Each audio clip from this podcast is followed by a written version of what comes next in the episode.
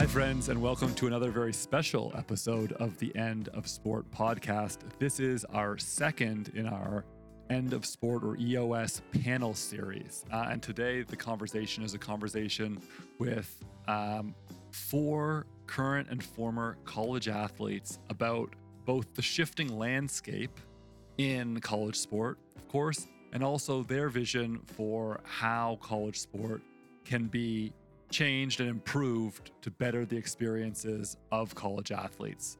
Um, so we're incredibly excited to share that with you. That's going to be a conversation moderated by Johanna, who is joining me now. Hi, Johanna. Hi, everyone. Uh, and Derek, uh, who you will hear from uh, at, at, length later. I unfortunately was not able to join that conversation, um, but I do want to talk a little bit now about a, a related issue before we plunge into it. Uh, and that issue is something that you may or may not be familiar with. Um, a new California Senate Bill 1401 named College Athlete Race and Gender Equity Act.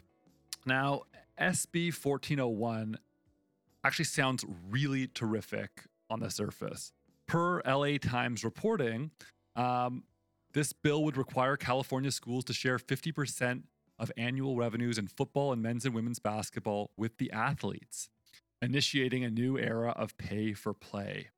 Um, what that sounds terrific on the surface. Uh, obviously, what we've been talking about at, uh, on this show at great length is the ways in which name, image, and likeness liberalization doesn't address the fundamental form of exploitation in college sport, which is the fact that universities are um, reaping huge amounts of revenue based on the unpaid labor of college players. So if college players receive 50% of the revenues that they're producing, right, that would seem to go a long way toward remedying the, the fundamental exploitation at the heart of college sport. Uh, and actually, 50% is a fairly reasonable number given the kinds of collective agreements we see in um, professional leagues, right? So that's where that 50% number would come from.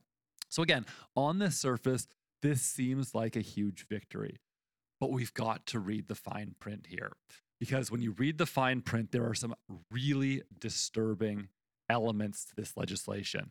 And those disturbing elements, I think, are particularly disturbing because you got to remember this is not a collective agreement being negotiated by college athletes with the universities they are working for. Mm-hmm.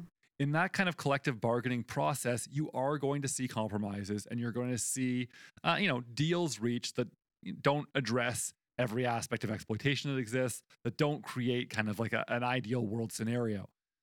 But at least through collective bargaining, what you know is that the people who are being directly impacted, right, the people who have to live with the working conditions and the collective agreement are the people who are negotiating it, right? They're making a choice for themselves. They're voting for it as a union membership. That is absolutely, of course, not what we are seeing here. And actually, the fine print in this SB 1401 to me is the, the ultimate argument for why we need to see um, organizing in college sport so that mm. athletes actually get a voice. Because any kind of paternalistic model is going to stick them with working conditions and compensation that isn't as just as it needs to be. So let's look at that fine print. It says in the LA Times piece schools would establish a degree completion fund for each athlete.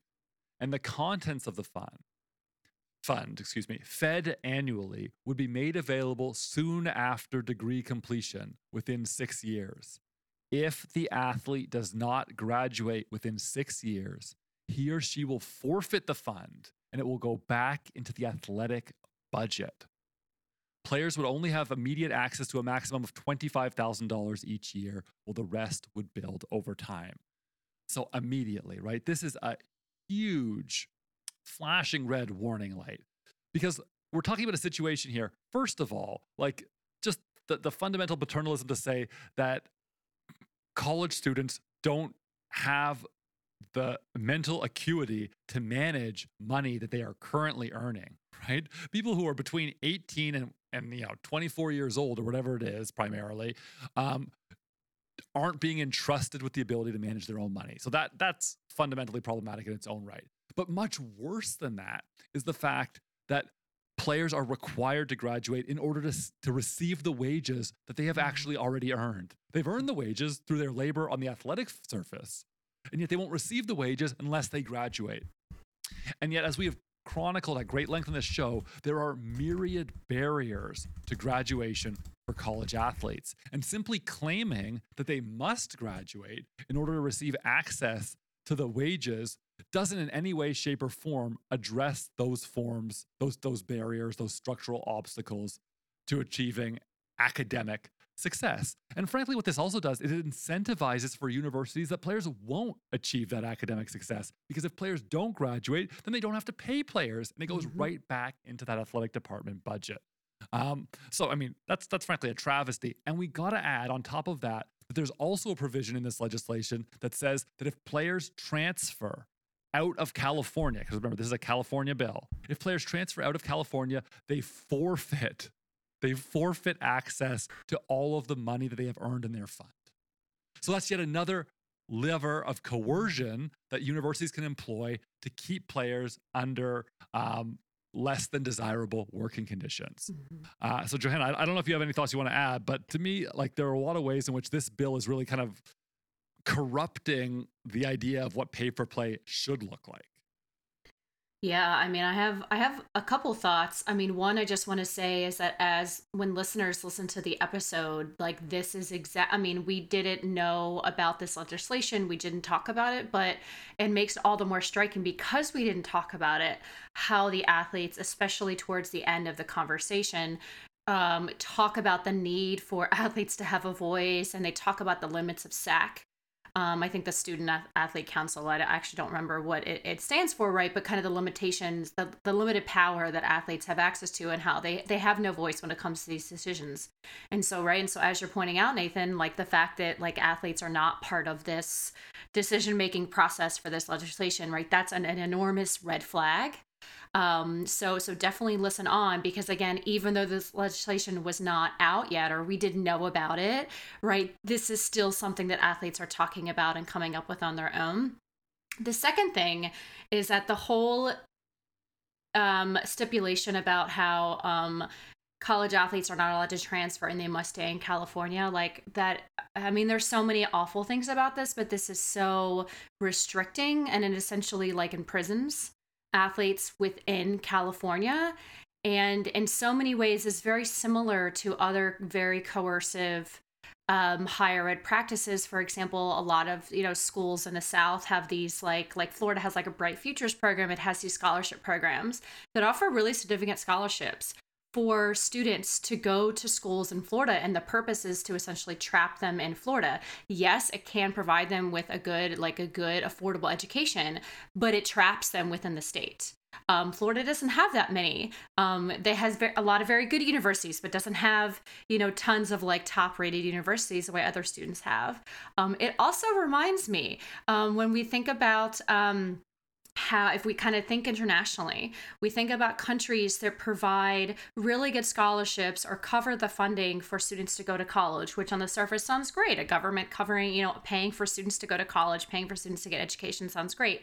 And some countries such as turkey will give money to internet to, to their students to study internationally as long as they return to turkey and work for a certain amount of time within the within the state and i believe within certain occupations right? So this whole idea of like we'll give you something, but we are going to provide so many stipulations that really, really limit your potential, that limit that you want to do with that.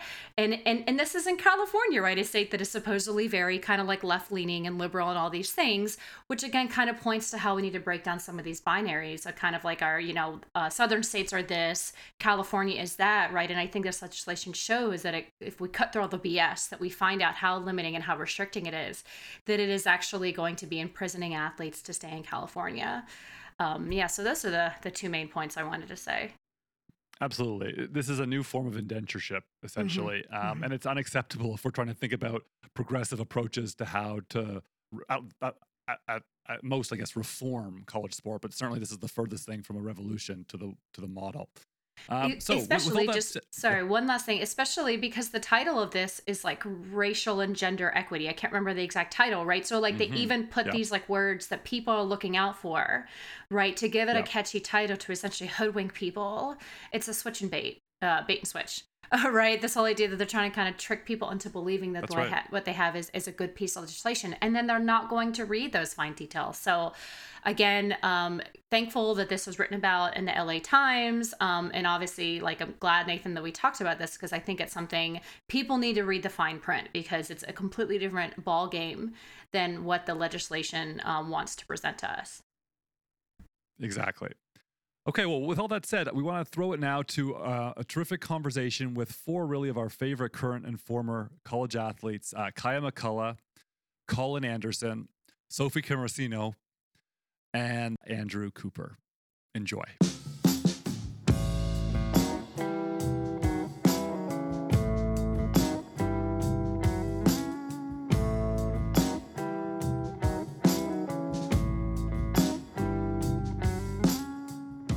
Back to another episode of the End of Sport podcast. We have a really, really great episode.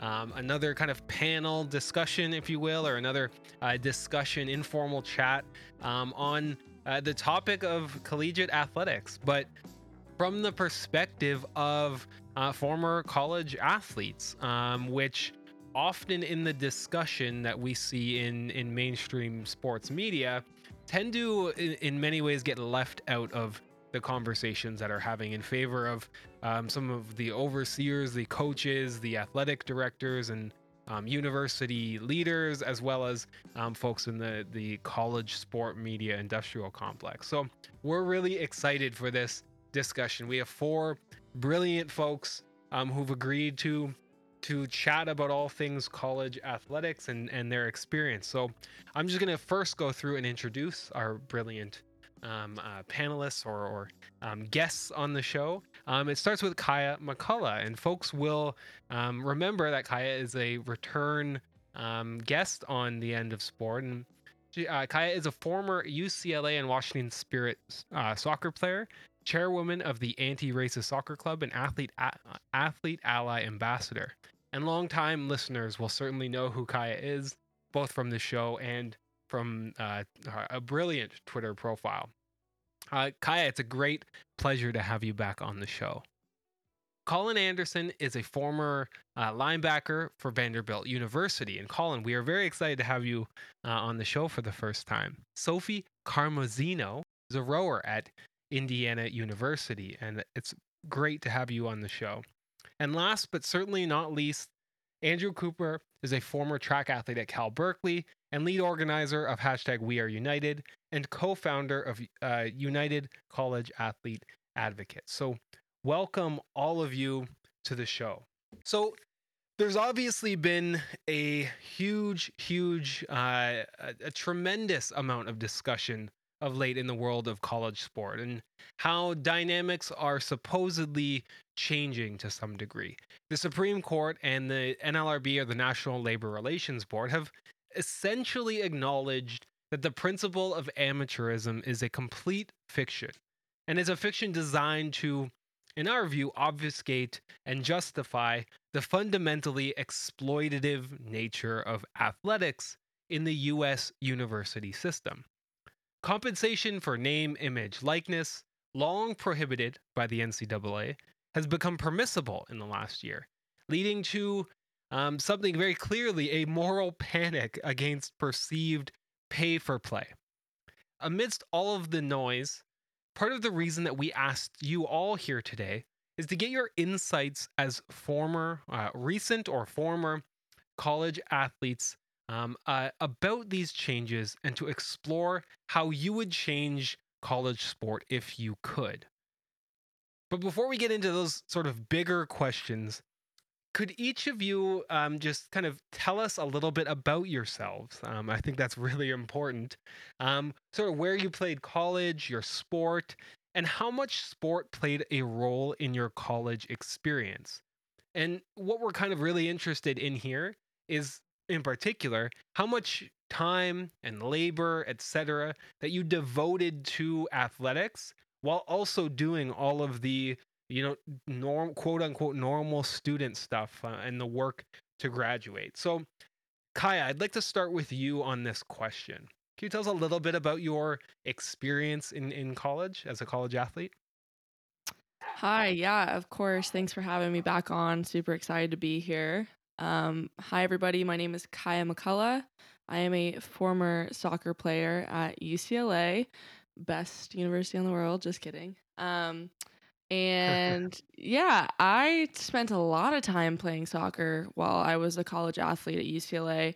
Definitely was maxing out my 40 hour maximum hours, if not exceeding them. Um, and then additionally, I was on campus every summer from the time I was a freshman to the time I was a senior to train and get fit before our August start date. And, um, you know, soccer is a fall sport, but we also had a spring season. So it definitely was a year round sport for me as a college athlete at UCLA.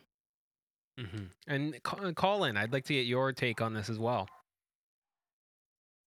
Hi, yeah, Derek. Um, great to be here. First podcast ever for me. Um, but welcome, I was, uh, welcome. Oh, yeah, yeah, yeah. Um, so I was um, a scholarship athlete on the Vanderbilt University football team. So uh, SEC, all about that. Um, and yeah, I guess from um, a student athlete perspective, sport definitely plays a very large part of your college experience. Um, I definitely, um, you know, uh, as a SEC football player, only having two months off of the year. So every other month, 10 months out of the year, usually, if not more, if you go to a mm-hmm. bowl game, uh, was spent living and breathing football. So, mm-hmm. Mm-hmm. yeah, happy to be here. Great.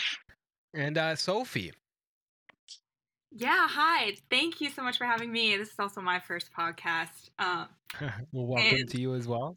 Thank you. I'm it's Sophie Carmosino, so that was pretty good. Um, and Thank you. I, am sorry. I, I really butchered that. To be honest, really, really no, butchered. it's that. okay. We have like four Sophies on my team, so everyone calls me Carmo, so that can work too. Um, Great. But yeah, so I'm a current rower at Indiana University um, in the Big Ten, and fresh off of our Big Ten Championship regatta, which was yesterday. And we're waiting to hear if we'll go to NCAA. So I'm very much in the midst of it right now. Mm-hmm. Um, but I think my story is interesting because I never intended for athletics to be such a central part of my life in college. I am originally from Indianapolis area, but I went to Colgate University out in New York. Um, not playing any sports. I had swam in high school, but I was ready for the NARP life in college. And halfway through my freshman year, I walked on Colgate's rowing team. And when I decided I needed to leave Colgate for financial re- reasons, uh, rowing is what brought me to IU. I loved their program. So I came to IU for rowing, and now it is everything in my life. Like, I devote just as much time to it as everybody else on this panel has, and every other college athlete in the country has. Um, and all of my extracurriculars rev- revolve around rowing and athletics, uh, SAC, and our like Excellence Academy program. I'm involved in. My internship is in the athletic department, and it's just something that has taken over my life, both doing my sport and things adjacent to my sport that I never would have anticipated just like three years ago. Yeah, wow. Yeah, we're gonna. I think we're gonna get into questions of workload and and and how much you're all doing because I know that um, either a current or, or former athletes just doing so much while um, playing and, and also trying to be successful in the classroom as well. Um, Andrew, uh, getting a, I'd like to get your response in this question as well.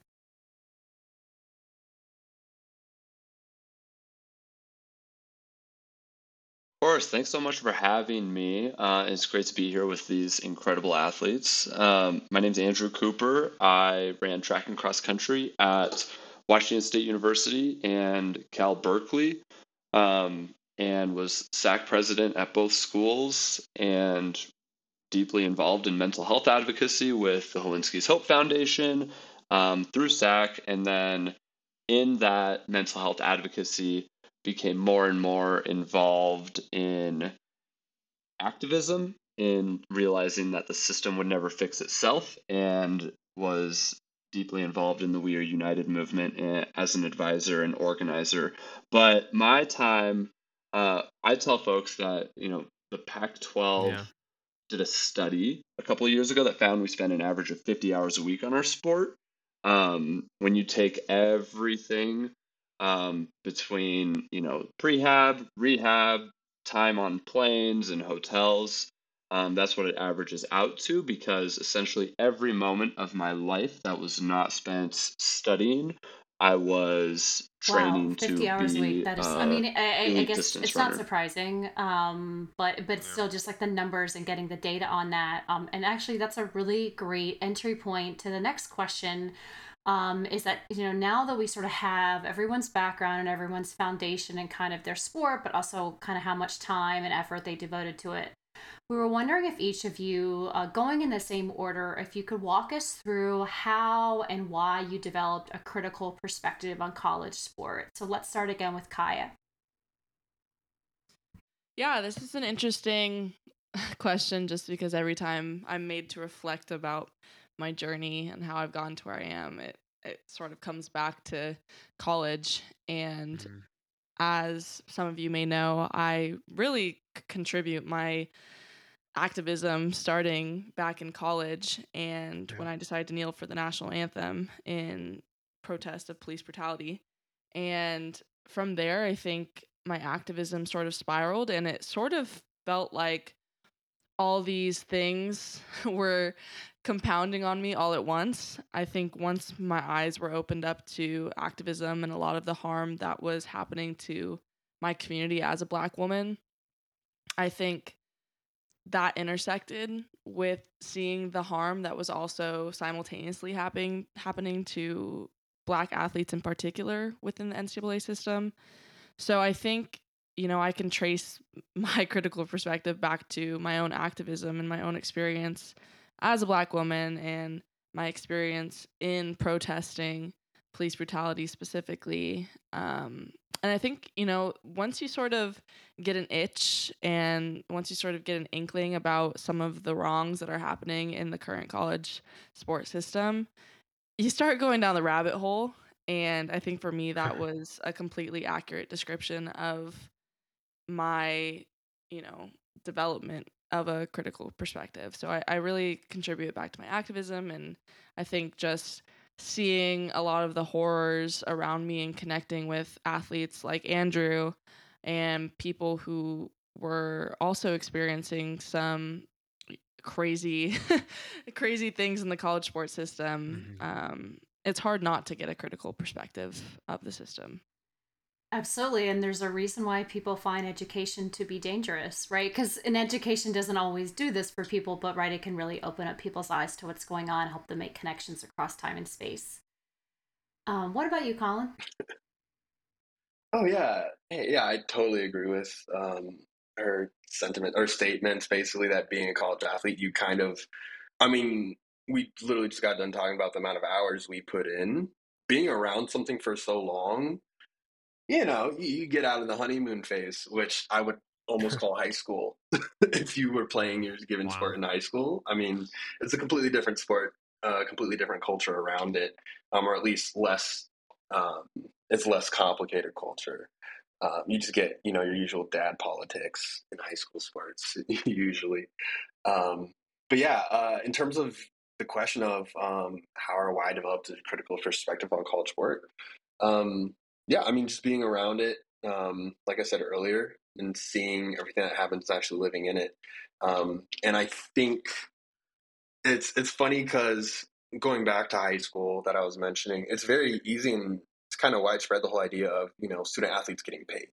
Um, that's very that's a very common English high school paper that a lot of people think about. But um, you know, those are kind of more the softball topics, and I think they kind of distract from other issues, like we've mentioned already, of mental health. Um, You Mhm. know, being the superstar student athlete doesn't mean you're happy. Making a fantastic, Yeah. you know, it might make you happy in the short term, but it doesn't necessarily dictate how you're going to be end up, um, you know, uh, 30 years down the line. So, just just being around it, I'd say. Yeah, absolutely. And uh, Sophie, what are your thoughts?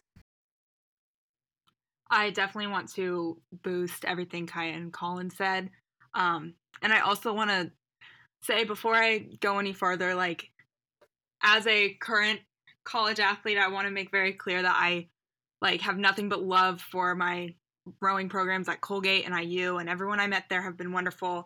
I love my coaches and teammates, but we all exist under kind of like this beast of a system. Mm. And my like awareness of it grew, I think, through like comparisons that came from connecting with other athletes and across programs like Kaiya was talking about.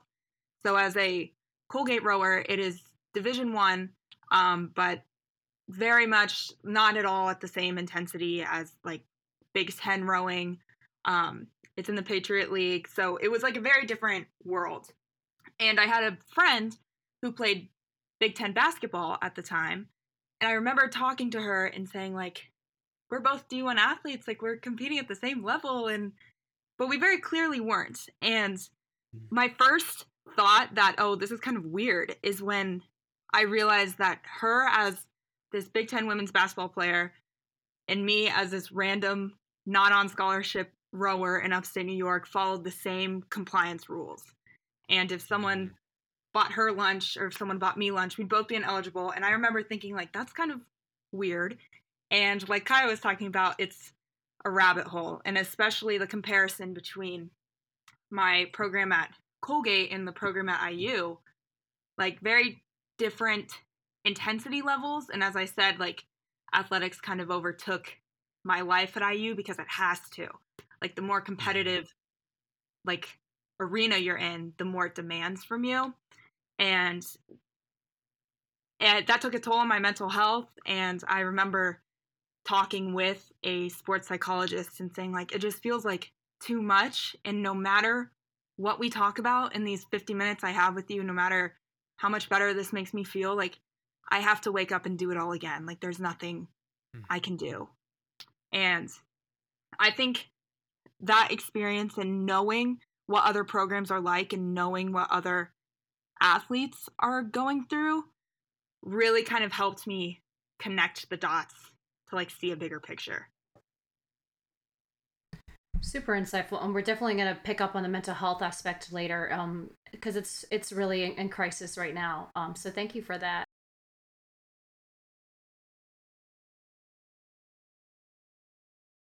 Appreciate you, Sophie, Kaiya, Colin, for sharing, and uh, Sophie, you know, I feel for you. I can, you know, hear the struggle and fatigue in your voice. I really hope you guys qualify for NCs and um, hearing you speak and hearing current college athletes speaks speak anytime just reminds me of how exhausting and training being a college athlete is um, because the demands are relentless. But for me, my criticism evolved be starting my so my freshman year at Washington State, um, my dad suddenly died from a stroke, and in growing from that grief, um, you know, I developed a new perspective uh, rooted in empathy. And a year later, our quarterback Tyler Hilinski died by suicide, and in the wake of his death, it opened the floodgates to conversations about mm-hmm. mental health on our campus, and we realized that we were all suffering in silence,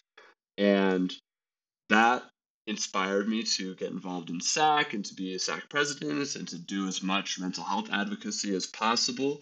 Um, and only through that experience of advocating for college athlete mental health within the system did I begin to experience pushback from um, athletic department and other forces and started to really put the pieces together of the business that we operate in and the moment, the breaking point for me was when we were at the Pac 12 council meeting. It was every athletic director, every senior women's administrator, and every faculty athletics representative and the commissioner, and one athlete representing every school in the Pac 12. And Kate Fagan, who wrote What Made Maddie Run, was giving one of the most powerful mental health talks I'd ever heard. And I look around the room, and all the athletes are crying or holding back tears. And all the athletic directors are typing away at their laptops without a care in the world. And in that moment, I realized they just don't care, and this issue will never be fixed within the system. And then in studying, I went to Berkeley and got a master's in the cultural studies of sport and education, which is pretty much just a complicated way of saying I studied why the NCAA is broken. And in those studies, have firmly landed on the conclusion that um, the NCAA's business model of amateurism, it, which is rooted in tax evasion and exploitation, is the fundamental cause of the college athlete mental health crisis. And seeing how the history of the NCAA and hearing connects to where we are today and this environment where there is there's zero protections, zero safety net, zero accountability, um, and then also personally having so many friends in the in college sports and who are currently competing and hearing their stories and how much they're struggling um, that's essentially that's why Yeah, i'm so I'm- I- passionate oh, about this okay, issue and how i developed a critical perspective. And also and lastly let, let me and also weaved in through the in this whole story as well as um, my journey as a very privileged white male cross country runner and learning where that privilege um, puts me in society and then also how college sports reflect this this horrific racist exploitation of black labor um, where the overwhelming majority of collegiate football and basketball players are black while only 4% of students on campuses are black. And so um, those are all Yeah. all we've done Yeah, I'm- I'm hearing so other, with much- the- with mental health at the root of it so so many common strains here and and and things that you you're all talking about in terms of mental health in terms of um, the relationships with athletic department staff and with the system as a whole so i i, I propose uh, let's open up this rabbit hole or let's go down this rabbit hole as as sophie and kaiya mentioned and and let's start chatting about some of like our biggest beefs with this system and some of the biggest from your perspective as current or former college athletes what's really wrong with this system? And and i propose we just all unmute and we just like have a, a real conversation here. Deal. Because yeah because like I, i'm i'm really sensing that there's a lot of common things that you're all you all want to talk about um and i think there there can be some really like generative discussion here. So i'll i'll, I'll moderate us I'll, so i'll start with someone but please if anyone wants to jump in i think like we can have some overlapping and it's, it can be edited out and all that stuff. So so kaiya what's your biggest beef with this system? You know, I my beef with the NCAA is a barbecue because there's so much beef. Yeah For a really corny, corny analogy. Um, I know that we're probably going to bring up mental health Kaiya. um, later, so I'll save that for the finale. But I really have beef with the NCAA in the fact that I think it is basically a reincarnation of chattel slavery and the Mhm, way in which it uses black and brown labor to generate billions of dollars um, without just compensa- compensation. Um, I think it's a painfully obvious system that a lot of people actively choose to ignore.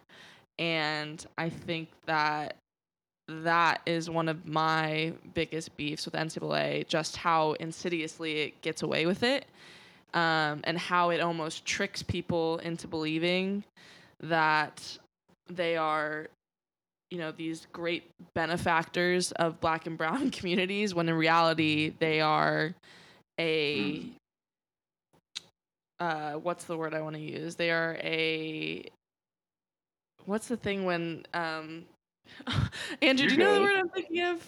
Um when in reality they're they are a conveyor belt. That's what I was working looking Mm, for. They are a conveyor belt leading people to the slaughter. Um Mm. and I think that's evident in the way in which there's been so many deaths, um, whether by suicide or overworking for football players, especially, um, which is a Mm. predominantly black sport. Um, I think it's obvious in you know the rates at which black and brown players graduate from their colleges. I think it just shows that their labor is being exploited in a way that really doesn't Yeah, I, benefit them in any significant way.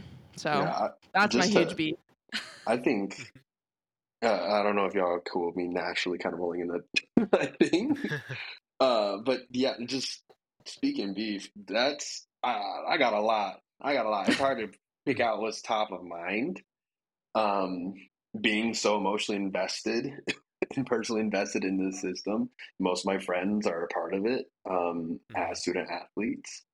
Um, I mean, I've been out of college one year now, and it's just crazy, you know, how much it has changed, but it is the same, you know, just in terms of um, speaking specifically to the teams that I'm familiar with, um, just how a lot of the guys have kind of swapped out, you know, they're completely new faces to than what I'm used to. And I think some of the best advice I ever got um, when deciding on a university was to look at retention rate. Look at a coach's retention, uh, coaches and a team, and just an overall program who all stays there, who gets a degree. You know, you have a lot. You have some of these programs that are getting highly touted recruits, people that are, you know, on social media or otherwise shown as being on top of the world. Well, two years from now, where are they at? They're either back home. a lot of these programs that are, you know, they're four or five star athletes.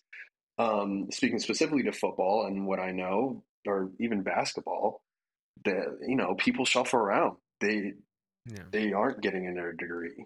You know, Yeah. transferring credits isn't always an easy task. No. For those of you who've transferred, you, you know I haven't personally, but uh, yeah, it just I think it's hard for me to kind of pick out uh, one big issue. There's just there's a lot going on. There's a lot going on. I don't know if that's easy to work off of. well, no, I th- I think it is. Like uh, I I like the analogy of a rabbit hole here because like yeah, once Mhm. you start going down, you realize there's not one thing. There's there's several things Yeah. wrong um w- with this with this whole system. Sophie, did, did you have did you have anything you wanted to add? Yeah, I think my biggest beef is something I don't think has really been directly mentioned yet, but like I Mm. think of the phrase like benevolent dictator, and I'm a political Mm. science major, so tell me if that's coming out too much. No, I'm a But, I'm a um, historian. I like that term. I mean, I like that for what you all are describing. So please, please go with that. Yeah, and I'm thinking specifically of our experience with COVID because Mhm. the first year back from COVID, it was obviously there was the tension between like playing and like protecting our athletes. Um, Mm. But at the end of the day, we woke up every morning and had a COVID test for free every single morning. And Mhm. like I understood talking to my friends who weren't athletes, like how incredible that was for us and how Mm. great it was and how they really looked after us that first year of COVID. Um, and then we went back for summer. I guess COVID disappeared, and we came back this year and like nothing. We had an outbreak on our team. We had to beg for tests. Um, Wow. we had to go to the university for tests. They wouldn't like you weren't advised to get tested until you'd been showing symptoms for a couple days and it spread on our team and like I personally got it and they almost put me on a flight, but I had to insist on a test and it was positive. And I think that just reflects like an overall dynamic of like athletics in your department and your programs have the power to give you whatever you need and whatever you want. You know, like MRIs whenever you need them. It just feels like you have everything you need. But Mhm. that can go the other way just as easily. And like you don't realize that until you're sitting there insisting that like your rib is hurt and something's wrong and there's nothing you can do about it because your trainer's not listening to you or they're just Mhm. insisting that you show up to practices. So the same like power that kind of disillusions athletes and makes them think like they're in such a great position, which in some ways like we get incredible benefits, but Mm. that same power can go the other way Yeah. and at the end of the day there's nothing you can do. Who do you report it to? Exactly. Yeah. Yeah, I think you, the the reporting scheme and, and like there, there there's a sociological concept called structural coercion here that we've talked about on the show and in some of our writings that the fact that that these athletic departments can coerce behavior and coerce like volun- so-called voluntary consent to a bunch of things through these like through this benevolent dictatorship. Um, mm. I really love that that concept and and these processes where they can choose to either give you resources, give you mental health, physical health support, or not. And there are there's a lot of um, uh, a lot of challenges in that, and I think uh, COVID really highlighted that uh, as well. Andrew, I'd like to get your take on this this question as well. Yeah, I appreciate everyone's perspective, and I think something that needs to be at the mm. forefront is like I'm no longer a college athlete and can no longer speak for the mm. current experience. COVID essentially ended my career, and I have noticed a dramatic uptick in pressure and expectations that have been placed on athletes um, in accelerating this mm-hmm. Shift to hyper professionalism in college sport. But my fundamental beef with the NCAA is that the at the end of the day, they don't care about protecting us or giving us an education or even keeping us alive. They care about making money, but they want all the benefits that come from being an educational opportunity, such as not paying taxes. And I think it can all be summed up and distilled yeah. in the term student athlete itself, which was a deliberate legal effort by the NCAA in 1956 to misclassify college hmm. athletes as volunteers rather than as employees.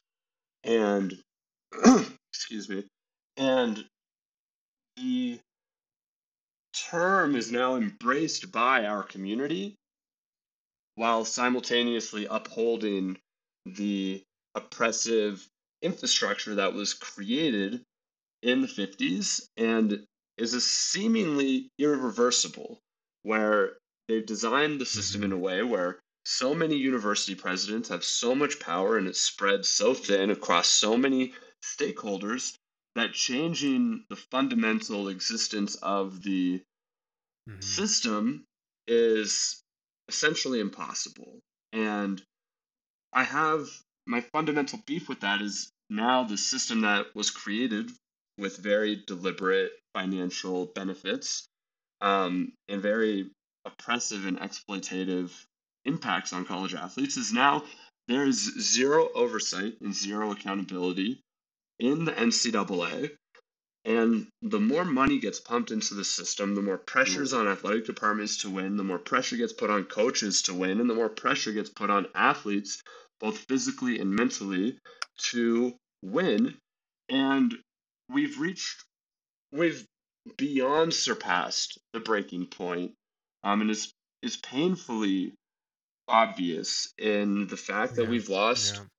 Um, six college athletes to suicide in the last two months and that is, mm-hmm. like these are athletes yeah. these are real people you know um, who have families who have communities who have teammates friends and those athletes, those you know communities and families are left heartbroken in the wake of these deaths.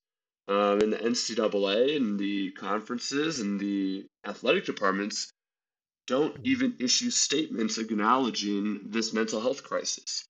But the like, to sum it all up, the fundamental issue is the system is created by the fact that the NCAA operates as a lucrative business. I don't think anyone can deny that. They make a billion dollars a year purely only from basketball. It operates as a lucrative business, but is legally regulated as a tax exempt nonprofit. And it's absolutely a tax evasion scheme, but it has massive map life change, you know, life or death repercussions on the college athlete community and what I hope people realize is that the NCAA's business model of amateurism, which the Supreme Court has already said is illegal, um, that that business model is the fundamental cause of the college athlete mental health crisis, and that's Yeah, why I we mean- need to I do mean- something about it.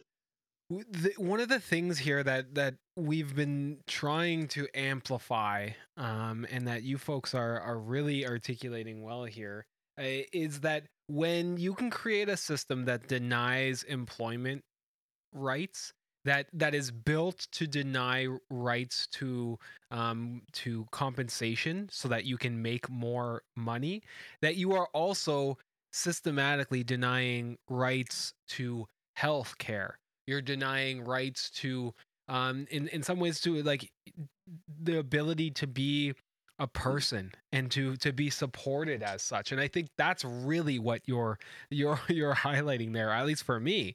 It's that like uh, part of the from their perspective uh, uh, um, uh, an indirect uh, cause or a consequence of denying um, folks employment right and, and, rights to workmen's compensation is actually ushering in this massive health crisis that we've we've we've highlighted here. Um, Colin, I, I don't I don't want to. Did you have something to add? I noticed that you're you're on unmute and you. I, I don't want to um, stifle conversation. No, no, you're all. good. I'm just kind of, I'm kind of mm-hmm people, so I don't know if Mhm. that's coming over at all. No. to, you know. Um, no. no, that's great, Andrew. Yeah, no, I, I don't know a lot of the stats. I don't know about how, Mhm. you know, I'm learning just listening to this, listening to y'all talk, um, Mhm. which is great. But uh, yeah, I, I. No, you're good. Keep going, man. One of the stats, not, not and you can build off of it, but one of the stats that's Mhm. insane is um, from 2000 to 2018, 85 college athletes died from quote indirect causes related to their sport. And the NCAA published this Mhm. in an article called Breaking Point, ironically, in 2018.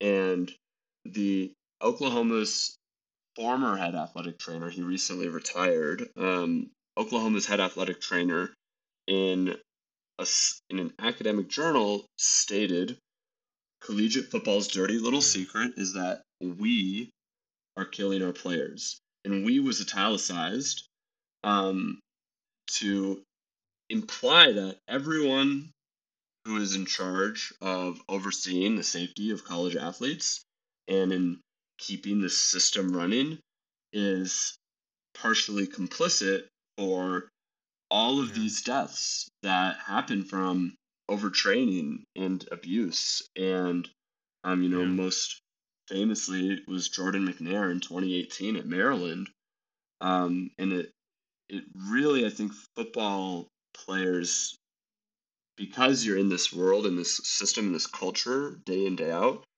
I see the stuff the punishments that y'all get and it, it really to me in the worst cases that I've seen at multiple schools it's, it can only be described as torture. Um it's it's pretty horrific the things that happen but there is a eight so 85 85 athletes died from essentially overtraining from 2000 to 2018 and that doesn't even i don't even know the stat on Yeah, well, suicides I 'cause think it's not one something that the ncaa um, that kind of comes in or kind of ends up being the cause of that is what a culture that kind of permits or in a lot of cases encourages wannabe drill instructors. Like the militarization of Mhm. this amateur sport um, which i'd say in heavy sarcasm quote air quotes i'm air quoting over here um, and yeah so there's just a loss of the self as a player when when you're thrown into situations like that. Um, you know you're, you're getting most of the time verbally abused or if it, if it isn't yelling it's talking to you about being tough or something like that while you're undergoing the physical um, you know whatever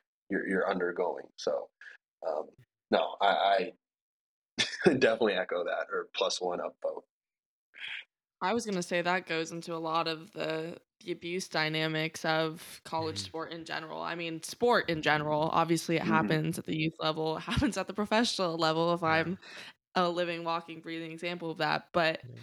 I I think that the lack of accountability that Andrew talked about earlier in his gospel um, really just points to the fact that like we the NCAA as a system functions to let abusers continue abusing athletes Yeah. to make a profit, and I Yeah. think it all circles back to that sort of core beef that Andrew has. Like they are existing to make a profit, and Mhm. I think that allows a lot of sneaky snooks to sort of integrate themselves into the system without any consequence. And you see that in football, you see that in a lot of the women's sports, a lot of not only emotional and verbal abuse, but sexual abuse that happens. Yeah. I think it's a really despicable system that people are, you know, in one way or another coerced to exist in. And, you know, they don't even really realize what's happening to them until it's too late.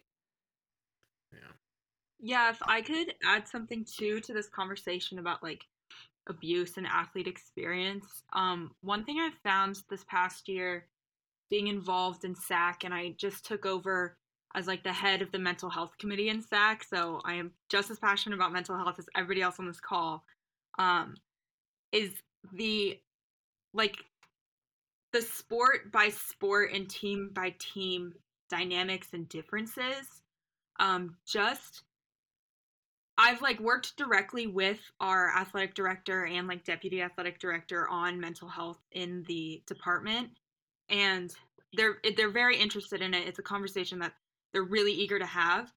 But one thing we told them as athletes is we said like look, 99% of our experience as mental health lead or as mental wait, as college athletes in mental health, excuse me, is dictated by our experiences with our coaches on our teams. And we get in these bubbles almost of our teams. And, you know, I've talked to athletes in different sports, and there are widely different experiences with mental health just within IU athletics. And it all depends on the coaches and team culture. And I just think that's something that's interesting because a lot of times stuff comes out about coaches. And I'm speaking about something that very recently happened at IU. Something came out about a coach and um, our athletic director and deputy athletic director, who do very much care for like the student athletes and the student athlete experience, said like we had no idea. No one said anything. No one came to us about it. No one had reported anything, and there was this like there was this atmosphere of intimidation and silence within the team that I think just needs to be broken open across teams Mhm. within departments and also Right. across programs across the country because kind of like what I said like what opened my eyes was the comparison aspect and I think if we connect athletes across sports and across the country like it's just we become so much more like resilient and that conversation between us like can protect us and give us like a safeguard i suppose And I, oh, go Andrew. Yeah, it's. No, you're good, man. Go. Okay. I was gonna say a lot. You sure, Colin? You can go. I got it written down. The uh, I was I, I was gonna say the um, Yeah. it makes it, the culture of silence in college sports exists because we have zero rights, zero protections, and coaches have the protection and shield of the university's brand. And this was beyond this was most obvious in when Larry Nassar was exposed and it came to light in court that it, his abuse was first reported to Michigan State athletics staff in 1997 and he was it wasn't until 2015 I believe or 16 uh, maybe 14 around then. It wasn't until mid 2010s until uh, Rachael Denhollander went to the police. But the without any protections we are simply stuck in the system that exists and we don't know any different because that's what we live on a day-to-day basis and as athletes something we need to recognize is that we are uniquely equipped to endure suffering, especially as a cross country runner. I mean, that's essentially the entire premise of our sport. But the, you know, all sports, it's like push through the pain, right? That's what we're always told push through, push through. Um, you know, champions are, are built in, in the shadows, but the and something Victoria Garrick does a phenomenal job of illustrating the difference of is we need to be aware of ourselves of at what point does that become damaging? Um, and as we consider this as we consider systemic reform we need safeguards in place that protect whistleblowers who do speak up. And we create avenues for them to anonymously report abuse. And we hold coaches accountable when that report when that abuse is reported. I've there it is often often this happens where coaches silently uh, fired or silently resigns and hired somewhere else. Um, and there's zero certification system in america for coaching. I mean, it's, it's a massive massive issue of coaches but on the on the administrator front of you know when i was at washington state when i was at cal i loved every administrator we had um, and I felt that they truly had my best interests at heart. But now I realize that everyone just has their own best interests at heart. Like fundamentally, we're all just trying to do what we can to put a roof over our head and feed our families and have fun in the process. And if we can help others, great. But history shows us that um, folks who work for universities will protect their job before they speak out against the system. And with mental health specifically, there's a very obvious, the most obvious and simplest way to address it on any campus is to hire more counselors. And I want to know how many counselors are there on, or how many athletes on your campus and how many counselors. And I know a lot of places have like one or two counselors for 500 to 700 athletes, and it's like, we'll hire more. But then they have marketing departments with 20 plus people that have 20 plus fundraise full time. And so the investment of resources shows a very obvious um, set of priorities. And it's unfortunate that making money is a higher priority than protecting our mental or physical health. And the only way that institution, you know, COVID is a great example. Um, you know, football was going to happen. Um, there wouldn't have been any. There wouldn't yeah, have been any COVID absolutely. protections yeah. if athletes didn't stand up and demand it collectively. Let me just interject. Sorry, Colin. I know you want to go. Um, the NCAA used the same argument in 2020 um, when three, I think, track and field athletes uh, tried to sue for sexual abuse.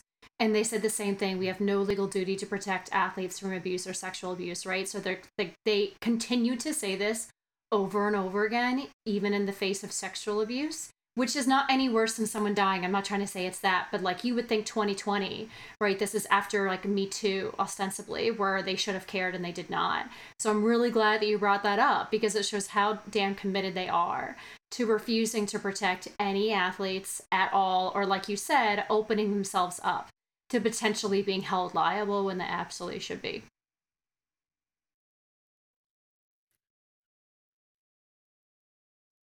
And and most recently, in Colin, I'm, I'm calling you out right after I say this, but a couple weeks ago, a couple weeks ago, a couple weeks ago, um, the NCAA won a lawsuit brought to them by a Oregon football player who had his career ended from abusive workouts, and it took the same legal stance. So it's a it's a consistent legal stance. Yeah. So uh, just I'll try to get this kind of quick, and feel free to jump in if anyone has um, any questions or um, wants to add to it. Please do. Um, but for for the two things, um, one was I did want to touch on administration, and then I also want to touch on um, protections and um, you know SAC. I honestly want to get y'all's yeah. opinion on SAC, but the one thing I'll say real quick on administration is that uh, I disagree with. I can't remember who said it. Someone said earlier that um, stuff's going on in silence. I would disagree with that 100%. I, I think um, any AD or anyone in, in um, athletic administration um, kind of has a good idea of what's going um, not to say that there aren't some, you know, exceptions to that rule, but I feel like pe- most people can understand um, how someone is. If you have a coach that's pretty, you know, uh, not not the nicest person in the world, um, I, I, don't think it's too much of a leap to assume that they might be kind of um, rough on their players. Um, uh, I don't I don't think that's tough for administration to see. Um, and two, just kind of jump in the SAC. Do y'all do, just kind of quick question just to take a poll? How do y'all mm-hmm. feel about SAC? If you, if you had to put it simply, boo. Boo. Okay, that's boo. Tell, tell, tell us how you really feel, Kaiya. Sorry, I know my expressions in this podcast have been weird, but yeah, I mean, I was actually no, no, no, no. I was never a part of SAC, oddly enough, because there wasn't enough room for representatives. And I think that mm. that in itself shows that it's not the best system for representing athletes. Because how the hell was somebody as radical as me going to be represented in SAC mm-hmm. when there's not even you, room for it? Do you consider One, yourself a radical? I, I mean, according to white America, yes. Okay, okay, okay. Um, Sorry to interrupt. Sorry, yeah. Kai's a well-known um, radical. But yeah, other than that, I just it just feels like I mean, while I do think that it, you know, SAC had purposes to help athletes, and I don't think that anybody is that's a part of SAC like has bad intentions. Obviously, like you guys participated, it, you guys are great people. I just think that it's sort of a replication of maybe not a replication. That's a bad word, but um just another tool that the NCAA sort of uses to make athletes feel like they have power in a system where they really don't. I 100% agree that it's like it's not what it claims to be. It's not real yeah. representation yeah. for student athletes and oh. like being an executive member of SAC like our hands are tied left and right and we have all these mm-hmm. ideas and like not even half of them can even be considered. But with that being said, like it has like I have told my teammates it's probably joining SAC is probably the best decision I've made at IU because it has enhanced my student athlete experience so much. Like I always dreamed of being friends with other athletes because you know I'm at IU. Like I've got Olympic swimmers eating lunch mm-hmm. next to me. Like I wanted to be friends with them so bad, and like I am now. And it's because of SAC, and it's I'm surrounded by other people who do have like great intentions and the ones who do show up to the SAC meetings are the people that do care about the student athlete experience and I can have conversations about college athletics with. So while I definitely agree that it's kind of like a I don't know, like just kind of a farce when it comes to real representation, I think it has like personally it has really enhanced my experience. Hmm.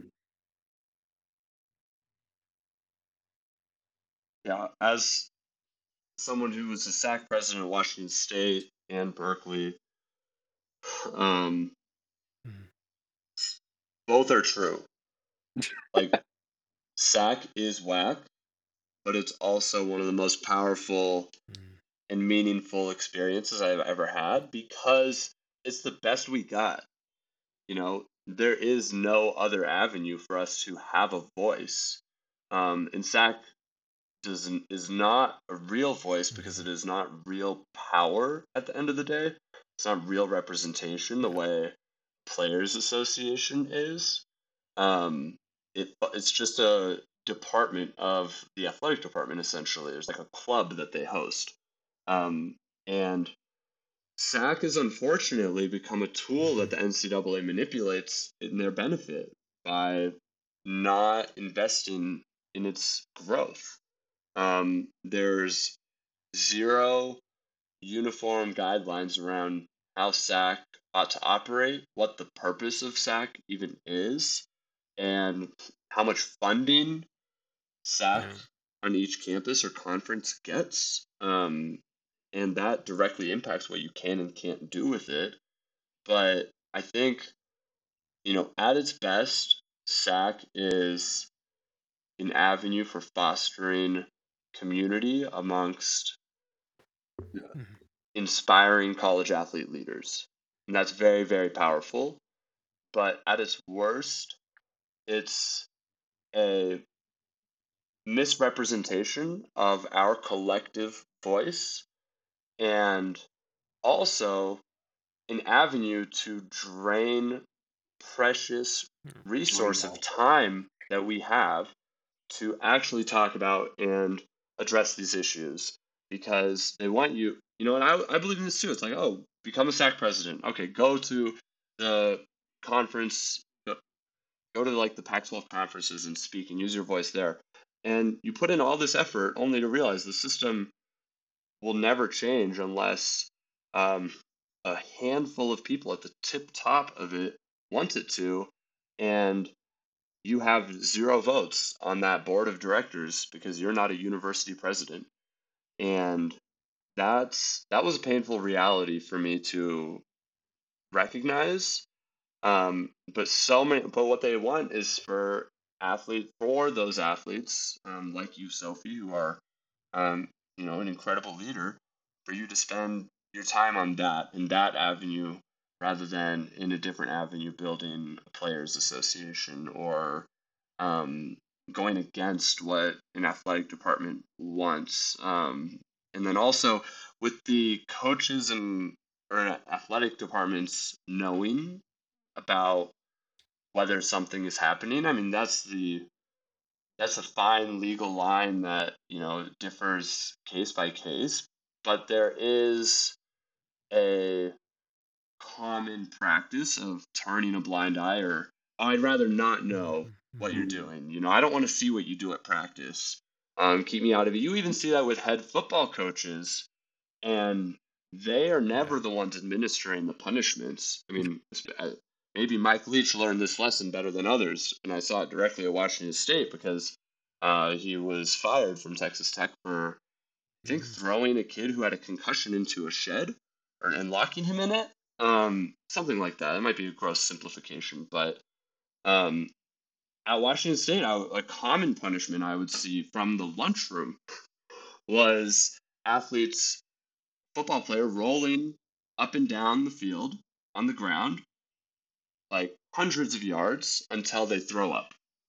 And I later learned that that punishment was actually one step in a series of punishments, and that was like the culmination of it, where they had to like run the stadium stairs with like, you know, chains and weights on.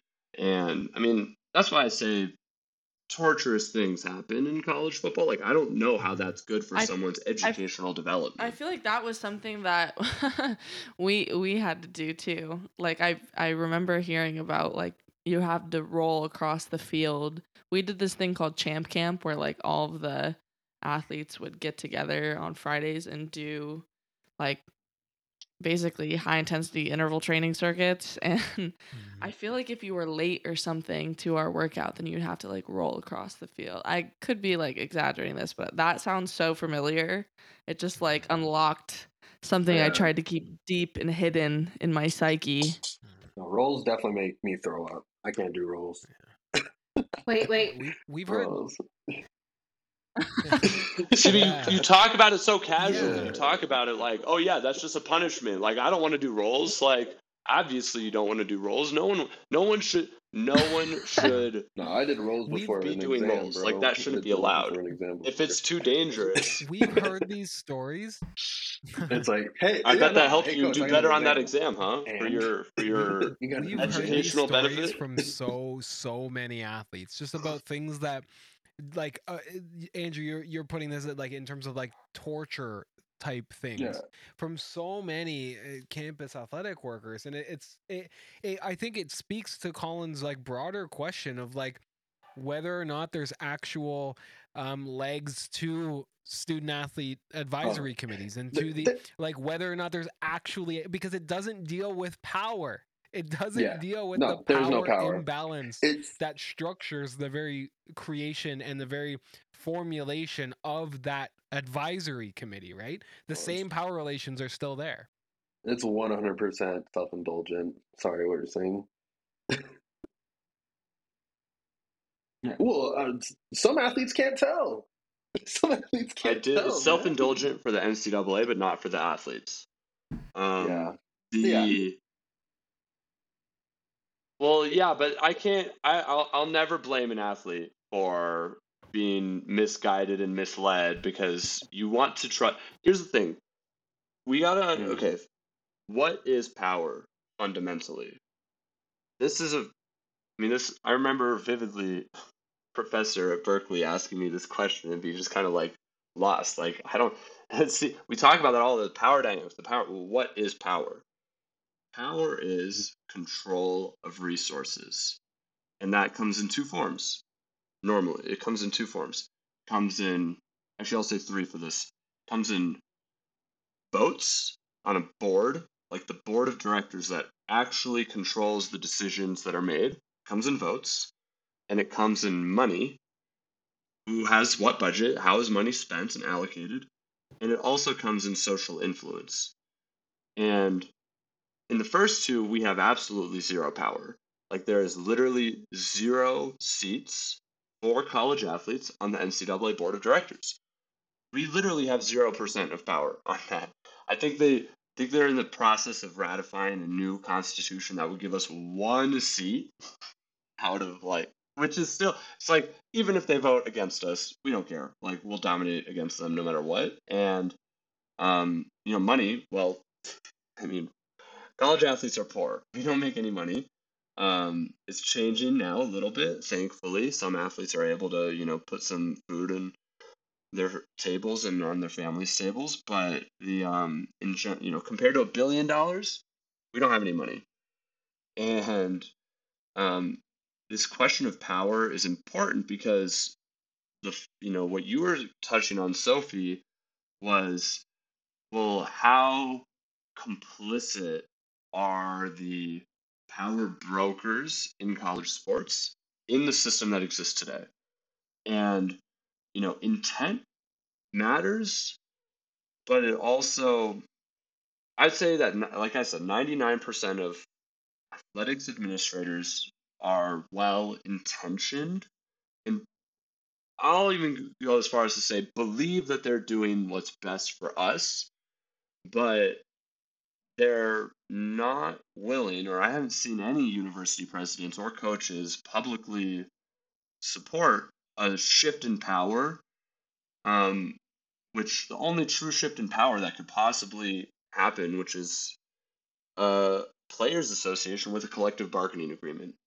And we know this because every professional sports league that exists operates with players associations and collective bargaining agreements. It's the only it has to be written in contract that half the power goes to this entity and the other half the power goes to athletes and those two entities need to compromise and figure it out.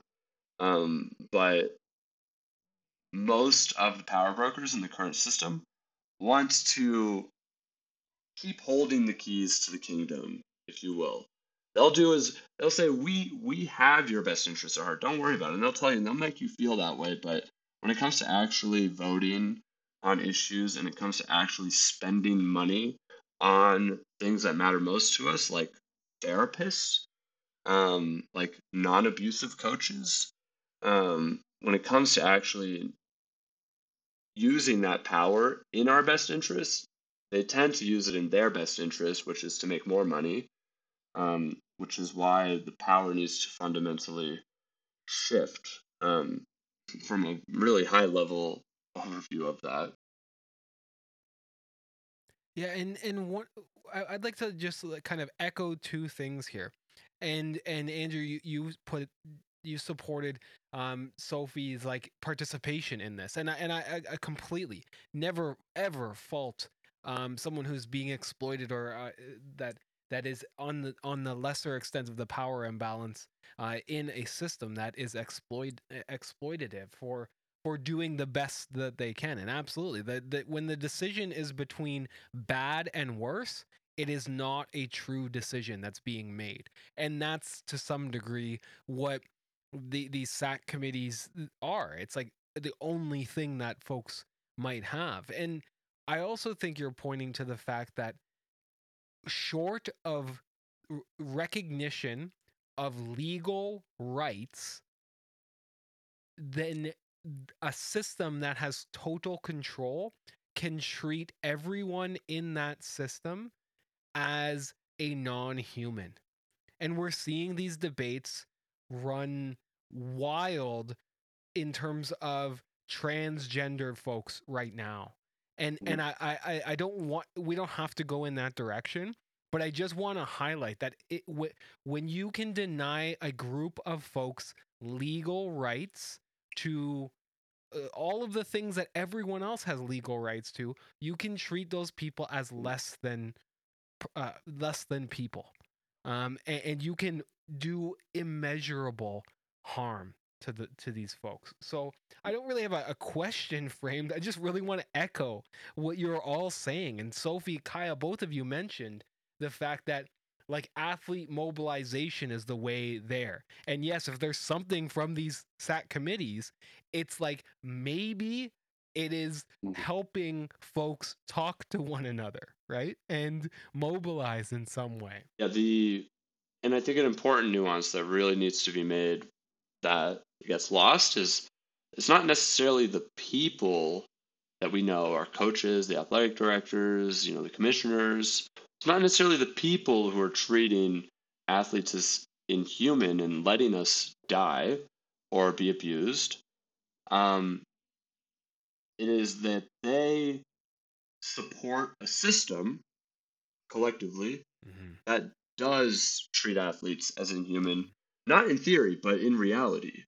And I hear this the, the, cognitive dissonance is mind blowing to me of we want to provide college athletes with the best experience possible. I mean, how often have we heard that from every single person in the NCAA, our coaches, our athletic directors? Everyone says, we want to provide you the best experience possible. And there's such a focus on being the best, but not enough focus on, well, how do we avoid and Mhm. protect the worst things from happening? How do we prevent that from ever happening? How do we prevent sexual assault, you know, neglig- medical negligence, um, abuse? How do we make it impossible for things like that to happen?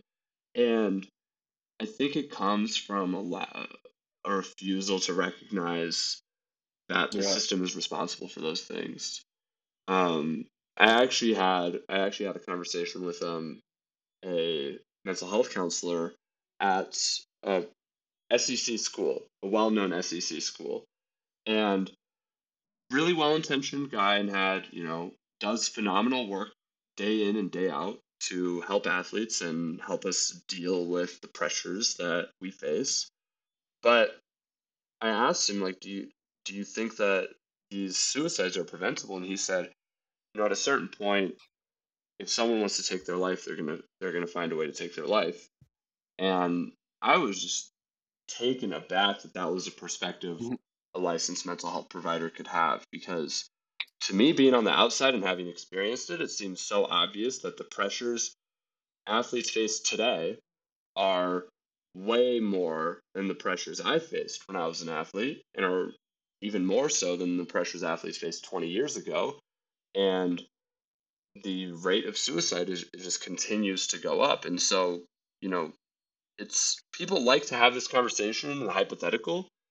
Um, and I, I bring this up because it's not hypothetical. Athletes are dying.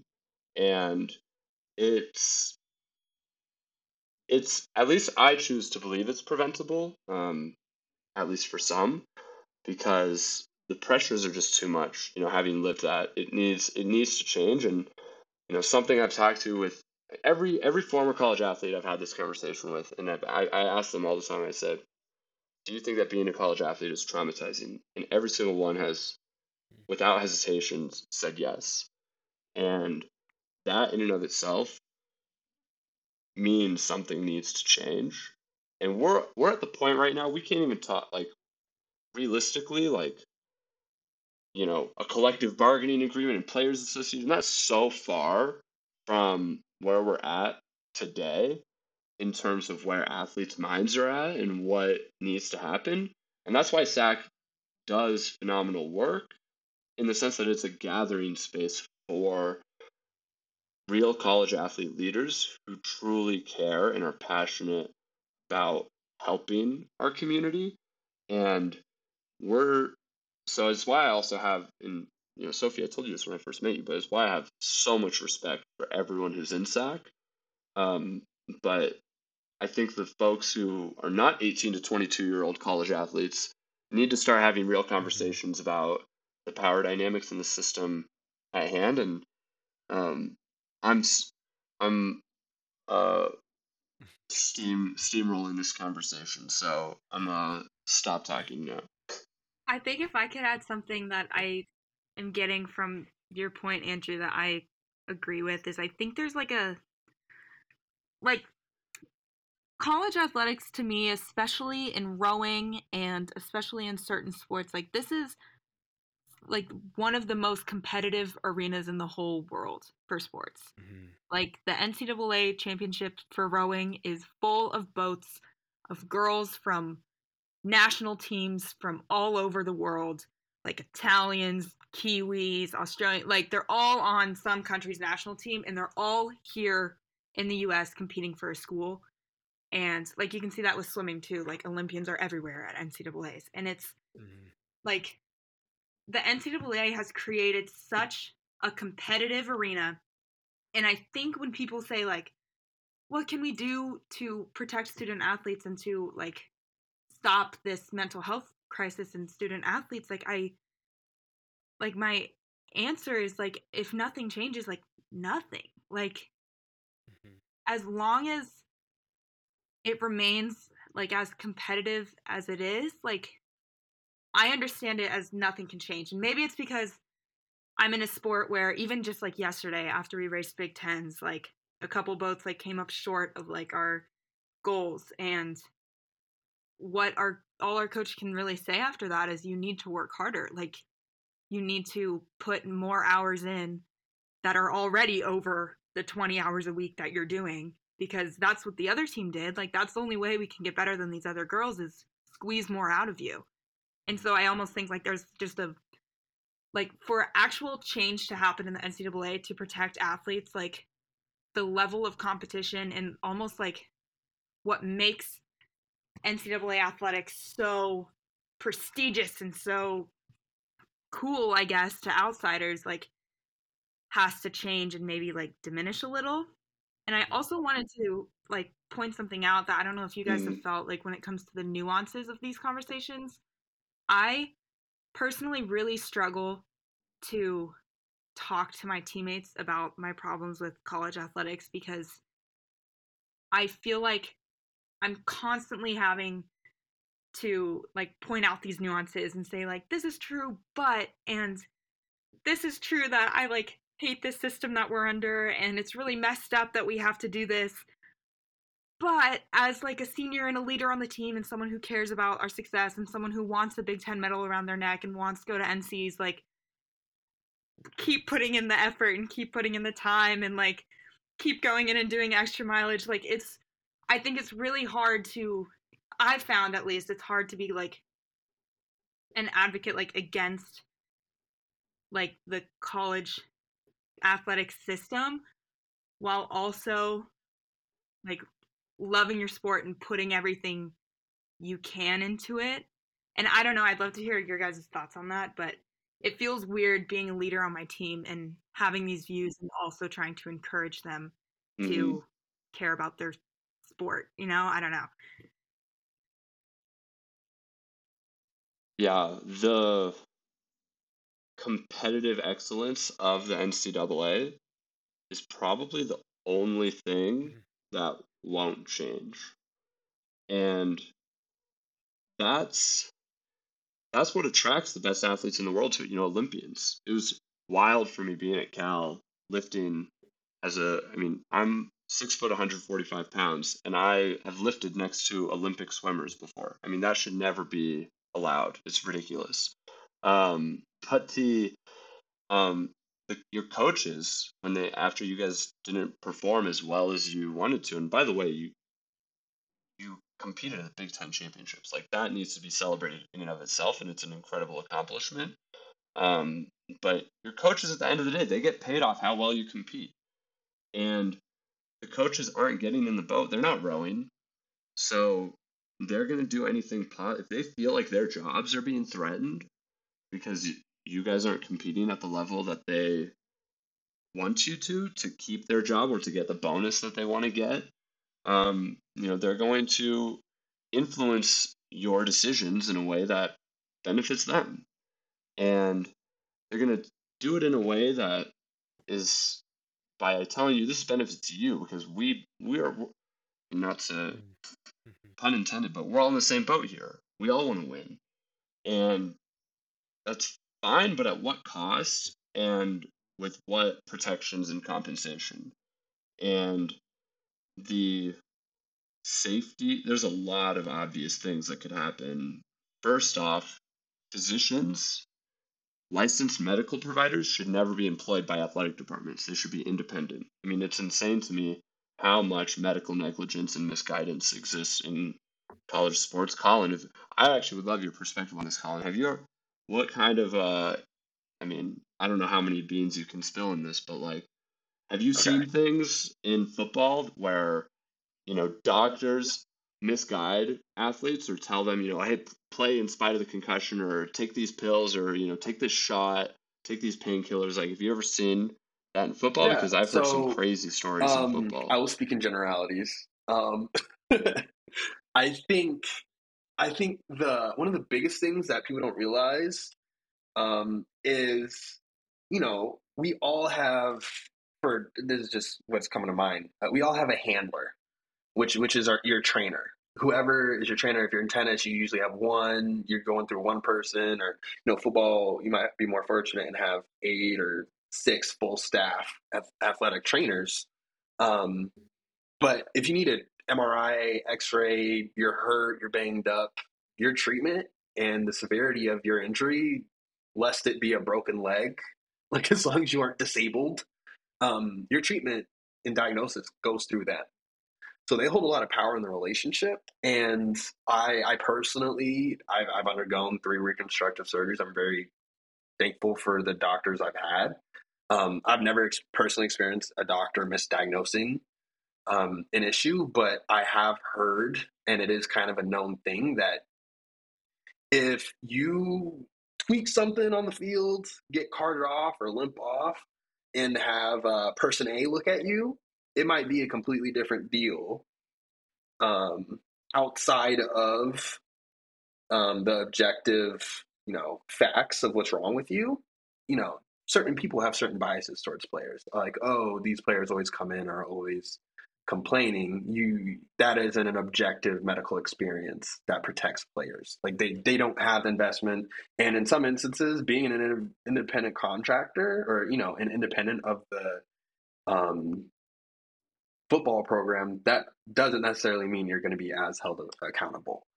Um, so I that is one point um, that I think doesn't get brought up is that yeah, doctors can make di- misdiagnose and coaches can sway you to certain things, but your medical as an athlete, your medical experience is not that of a normal professional athlete or just a normal person.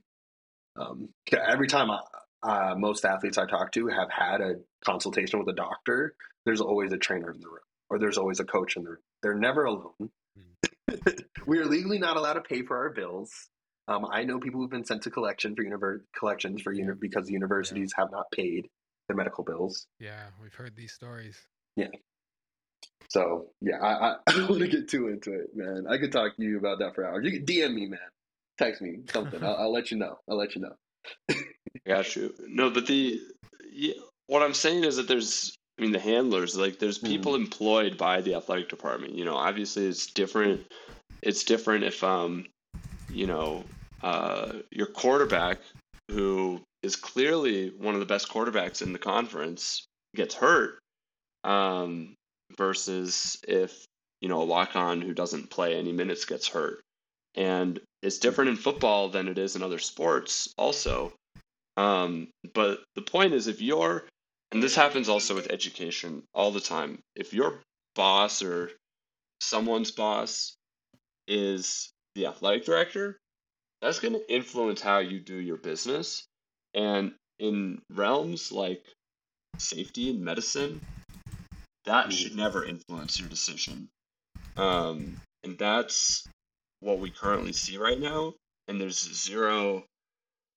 The NCAA has literally zero safety mandates that say school has to do X. If they don't, if they let a player die, if the school kills a player, the NCAA will not hold the school accountable.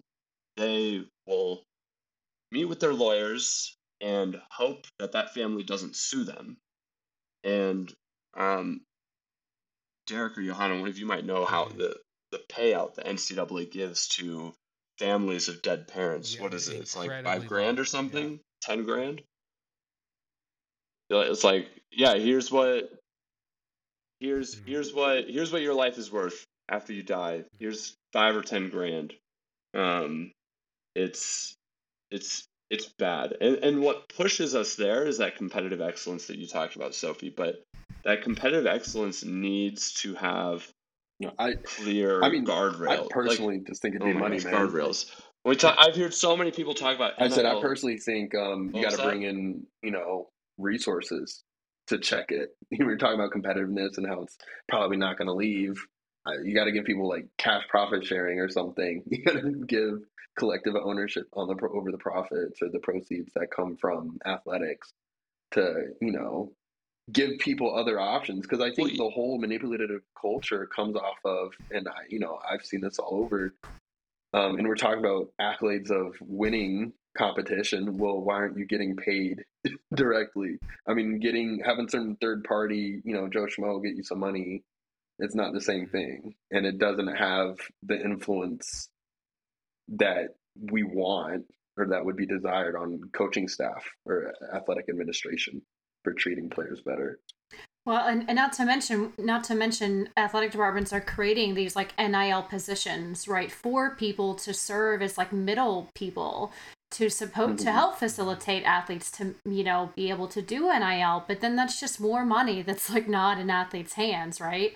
It doesn't actually address the issues, and of course, NIL is so darn complicated that that's like they've made it so complicated to discourage athletes from doing it and then they add these middle middle people instead i mean we see even within the old academic community we see academics that are developing like nil consultant practices and we and our dm are like what the hell is going on? Like like how, how is this supporting athletes rights? How is this supporting athletes you know perspectives and agency? We have no idea but everyone is it's a cash grab um essentially which i think colin is definitely what you're what you're pointing out to. No, I'm just saying they don't. The reason why we're on NIL, like we should, like, yeah, that's the, that's the crazy moral thing, and I, I don't really know how to touch on, you know, sports aren't as profitable, but at least with football, I mean, there's so much, there's so much mm-hmm. money. Like, like, like, yeah, you don't even have to go to third party people. That shouldn't be a part of the conversation. The first party people, the programs themselves, should be held accountable for paying their athletes or sharing in the profits of their athletes. Yeah, yeah. The, like, so one of the. Okay, so we have all of this context. Andrew, you've provided, and, and Kaiya, Sophie, um, Colin, you've provided all of this context for all the problems that's that's wrong in the current NCAA system. And naturally, the question, like we know, nil is not the answer. It's gig work. It's third parties now are, are paying, um, and first party still gets to not pay. We know that there are no legal rights, and maybe the first step might be um, recognizing legal rights. We know that this entire system is just a massive system of wage theft um, across the NCAA. So my question, and I, and I'd like to close off on this question because it's the natural question: Is the college sports system is all like the the are all the benefits that we've talked about? Is this redeemable? And what is the pathway to a more just and humane system? And I'd like to, to start with Sophie and Kaiya on this one, if we could. That's a huge question. Oh my god. Absolutely. um, I, I and and I'm not expecting we don't ha- I don't think we can answer all of these, but like thinking about ways to start moving forward.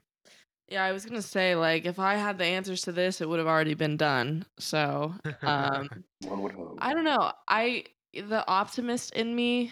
Um, I think one of my my gifts as an activist is my eternal optimism and my ability to endure. So I think you know the optimist in me really wants to believe that this system is redeemable and really wants to, you know, satisfy the young girl who started playing her sport at five and worked so hard to be a D1 college player and a professional athlete. Like I I truly do want to believe that it's redeemable, but I I can't say that it is as it exists now. And I think that that just goes to show like how many fundamental issues that there are to address. I, it becomes overwhelming. Um, and you know, I know we're talking about the NCAA in general, but I think our like professional sports system is just as bad now. And I have experienced things throughout my career as an athlete in college and as a pro athlete and even as a youth player that have just really corrupted that idea of this system being redeemable in my head and in my heart. And so I as it exists now, I would say no. And I think, you know, one of the most important steps towards, you know, creating a redeemable system is I think righting the wrongs of how we've gotten here and I think that starts with empowering athletes and educating athletes that there even are problems. I mean, most people aren't even aware that there are. And I think, you know, on the other side of that coin, like there needs to be people in power who step in and intervene um, because, you know, the NCAA is going to continue exploiting people until they are forbidden from doing so. And so I think, you know, we need legislators and we need people who hold power to sort of step up and stick their necks out in this system and help help college athletes. Um, I think it's a a coin, you know, you need college athletes on one hand to start organizing and educating and coming together, but on the other hand, you need people who are creating structural changes from the outside in um, and intervening. And so, I mean, I know that there are people who are in our United States Congress who are definitely concerned with this issue. Um, but I think, you know, it, it's going to take a large collective effort to redeem this system in any way. If it is um, redeemable at all i think it's it's going to take a bunch of work from a bunch of different stakeholders in this system. And i'm i'm not sure it'll ever happen in my lifetime which is saying something because i got a lot of years to live on this planet. Um, but i hope I'm, I'm still hopeful that it will be. Yeah, it's it's a it's a big it's a big system. You're you're absolutely right. Sophie, do you, do you have a, a something on that?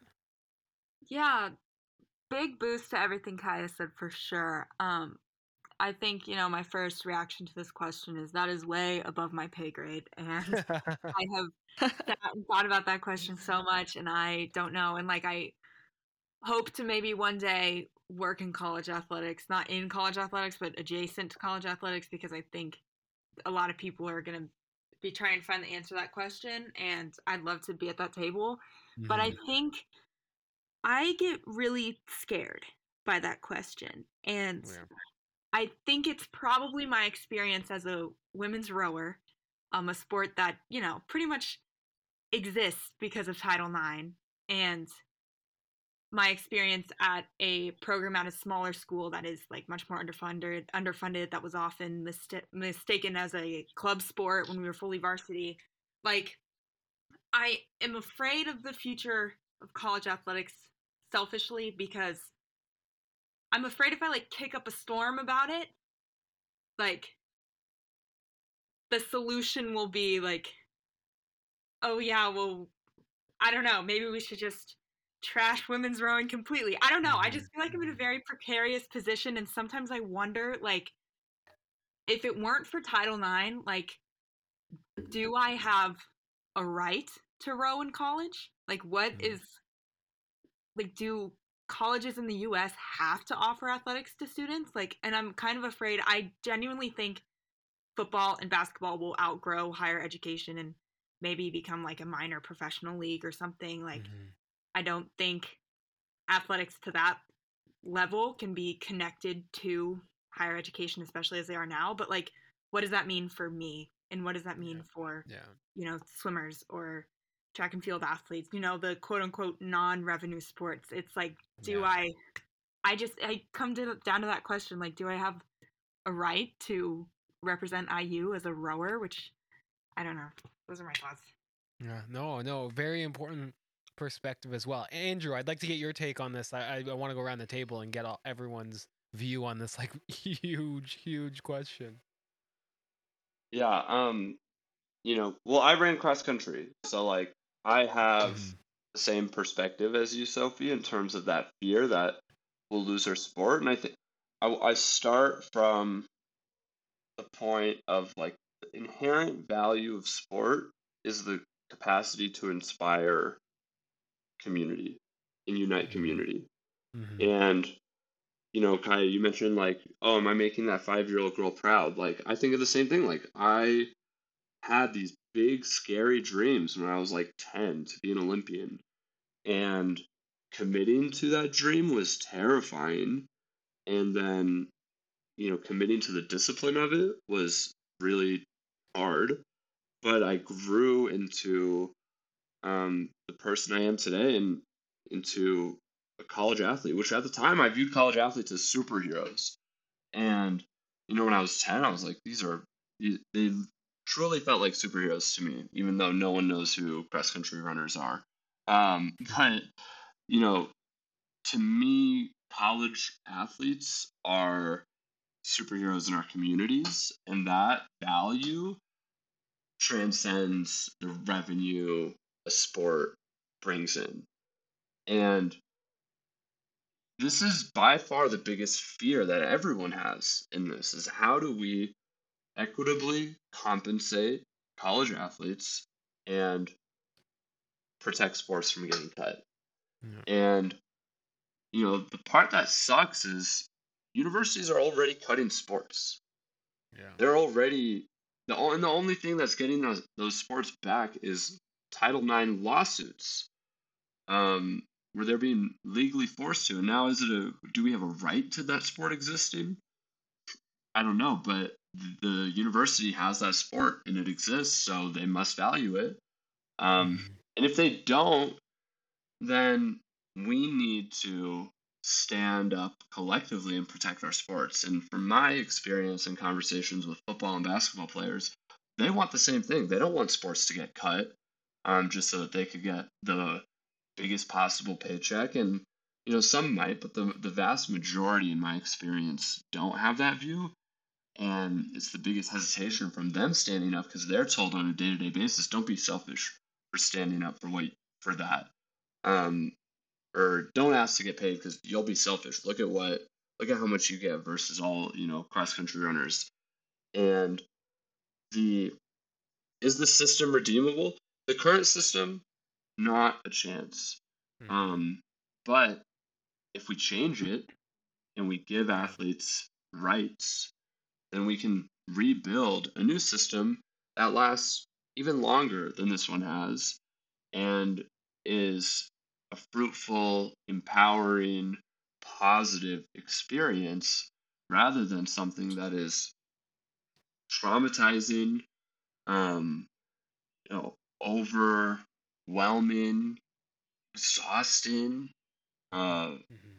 It's it needs to change, but you know the I think that the NCAA as a plantation is an irredeemable mm-hmm. reality of college sports, but we can't change that if we don't have hope for a vision, a future that is better, where we have unity amongst sports and our sports are protected and we're able to safely compete at the highest level and get the educations we want and inspire our communities to achieve their dreams and so I, I, view, I view college sports across the board as a very very beautiful, powerful force, but Mhm. um, the only way that we're going to create the vision of college sports that is best for all of us is for all of us to come together and force it to happen because the nightmare that we currently exist in is a result of the existing power brokers Yeah. making decisions about how that system ought to exist and it does so in a way that it's a tax it's a racist tax evasion scheme that Yeah. leads to mass abuse and academic fraud um, so the yeah i kind of said a lot of things. I said i, I suppose we can have both. Like i don't think yeah. that i don't think that i think there's a way for us to be employed um, and protected where sports aren't cut um, because the schools already don't care. They're going to cut us any chance they get And and Colin, is what's the sort of pathway? Like, is college sport redeemable, and and what's the pathway to a more just and humane system? Well, I mean, the you know, I'm all for revolution personally. I'm all for that, but trying to be take a realistic stand, like look at things. Um, I, I I don't think it's obviously not going away anytime soon. Uh, Mhm. stay tuned for the the effects of climate change on sport. Can't Yeah. wait for the wet bulb effect to take take place in these states, especially um, with lower budget programs or progr- programs that are you know unwilling to get better or have you know use their resources um, to Mhm. provide safe environments for their athletes um, here in the future. Uh, great to, I, it's crazy to think about. Um, wet bulb effect, for those of you who don't know, it's when the human body literally cannot cool itself, um, and you will basically die if left out um, outside. Um, Yeah. but uh, in terms of like steps to take, um, I, I know this kind of blew my mind, and I don't know how relevant it is now. But um, the the late uh, David William, Professor David Williams, who was the athletic director at Vanderbilt University. Great man. He was a law professor too. Um, he, he straight up said to me, I know my freshman year, I remember he was like, at, at the very least, the NCAA can set up accounts. And I, I can't remember all what he said specifically, so now it's going to be kind of my words. um, but basically, setting up savings accounts for college athletes, like it's totally within the realm of possibility for the NCAA. in you know, cash profit sharing. If you're saying, hey, don't give these young kids, uh, 18 year olds, um, in in a large part of the time, 25% of the time, about Yeah. um, a large amount of money because they won't know what to do with it. It'll corrupt them. Well, nothing's stopping you from putting away for 30 year old them from getting paid. You know, uh, athletes who are only a part of a program for a year still contributed to that program for a year. So they should at least get a year's worth of, you know, of something out because I think at the end of the day, we're talking about resources, we're talking about power. And right now, for a, for a good amount of athletes, what gives these coaches and these administrations so much power over them is that they're they're the master. They're they're who they're serving. Yeah, they're in school and everything, but you know that's an opportunity that isn't something they're actually being given. They have the opportunity to go sit in the classroom. They aren't going to be given a degree. Um, And I think introducing in you know money that's that's because that's the master that administrations and coaches are serving. They're they're working for a paycheck. Yeah. That's why they're showing up, and you're showing up because of the pressure for them and you know the sport. Um, because I know a lot of lot of um, football players. One of the things that coaches ask you um, doesn't matter about your grades or anything like that. They don't have to worry about that. The, the one thing they can ask you is, do you want to be? Do you want to play in the NFL? And you know the the correct answer to that is yes, yes you do. Because why else are you out here? And if that answer is yes, then you'll be willing to do whatever the coaches or the admin, the academic or sorry athletic staff they will get you there. So hmm. I, I think I think a shift in power dynamics being you know number one being money uh, Yeah. is is kind of the answer at least for you know sports that I was I was closer to. Yeah. Well. I I actually could yeah. I chip in here? Yeah. I Yeah, absolutely. Go ahead. I I think the most realistic path forward Mm. and the most powerful thing every athlete could do right now is to authentically share their story and own their voice with their social media. It has been so inspiring for me to see all the athletes who come forward and share their mental health stories or share their stories in any capacity um, with their world and, and owning their vo- their voice and their platform. That is how we can begin to collectively have this conversation about um, our safety of our health um, and hopefully also inspire others to share their stories as well and um, then have these conversations like we need to get organized and have conversations about what we need to change and what needs to change immediately versus what needs to change in five years um, what negative consequences we want to avoid um, but i think sharing your story is the most powerful thing any athlete or any person could do right now. Yeah, absolutely. I, I, I think that there's there's so much that's ongoing in this in this space and it's part of a broader labor movement. Um, thinking about Starbucks employees and solidarity out to those folks and Amazon um, employees and precarious um, gig workers uh, and and just the, the the broad labor movement as a whole that actually starts with to Andrew's point that starts with a lot of these um, a lot of people on the inside raising their voices and telling their stories and inspiring others. So so I, I I do think and it's been amazing to listen to all of your stories and your perspectives and uh, to be honest we could be here for like 8 hours and I could listen to we, we could interview each one of you for several hours because it's been so generative and and important for us but we've already gone over the time that I I promised th- that we would be out, and and I'm very cognizant of the of your labor, your time. So I just want to close by thanking each and every one of you, Sophie, Kaiya, Andrew, Colin. Thank you for sharing your stories um, and being part of that broader labor movement, that broader movement of resistance to a system that is exploitative in so many different uh, areas of of the global capitalist ca- capitalist system. So Sophie, Andrew, Kaiya, Colin, thank you so much for coming on uh, the End of Sport podcast to share your story. Thanks for having us. It was awesome. thank Thank you you so appreciate y'all